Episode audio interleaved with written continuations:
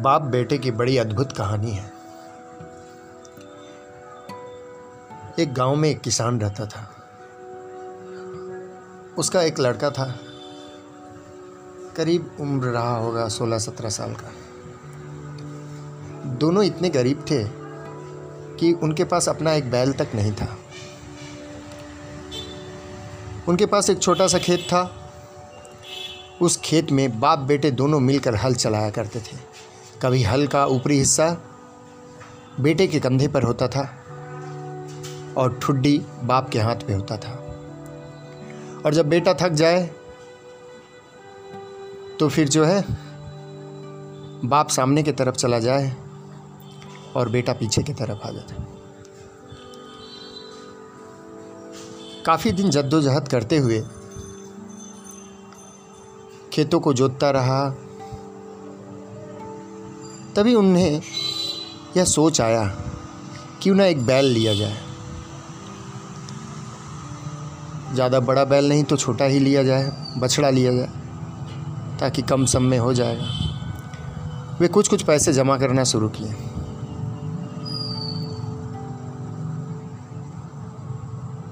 कुछ साल के बाद उनके पास इतना पैसा हो गया कि वो एक बछड़े को ख़रीद सके। गाँव में होता है ना, मेला लगता है, मेला। तो साल में एक बार मेला लगता है और इस बार जो बछड़ों का मेला लगा हुआ था, वो नदी के उस पार लगा हुआ था। गाँव के छोर पर एक नदी थी, उस नदी को पार करके जाना होता था तो वो लोग वहाँ गए बछड़े को ख़रीदने के लिए। अच्छा सुंदर बछड़ा देखकर वो ख़रीद लिए और बरसों की कमाई उस पर खर्चा कर दी। अब बछड़े को लेकर जब वो दोनों आ रहे थे तो उसी समय कुछ लोगों ने उन्हें देखा और कहा, कैसे बेवकूफ़ लोग हैं? बछड़ा हट्टा काटा है। इसके ऊपर बैठ के जा सकते हैं तो पैदल ही चल रहे हैं। तो बाप बेटे को लगा कि लोग ठीक ही बोल रहे हैं। तो दोनों बाप बेटा दोनों बछड़े पर बैठ गए।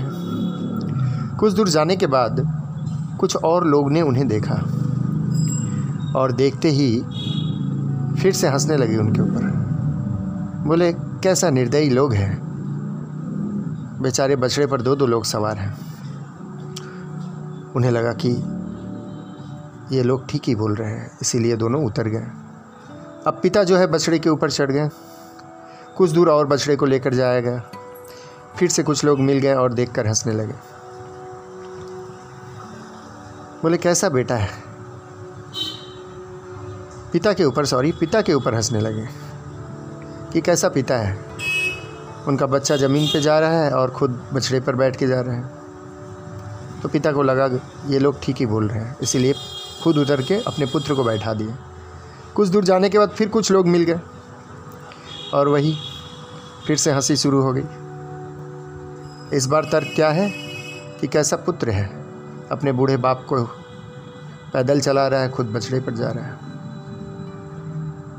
अब उनके पास तीन ऑप्शन थे।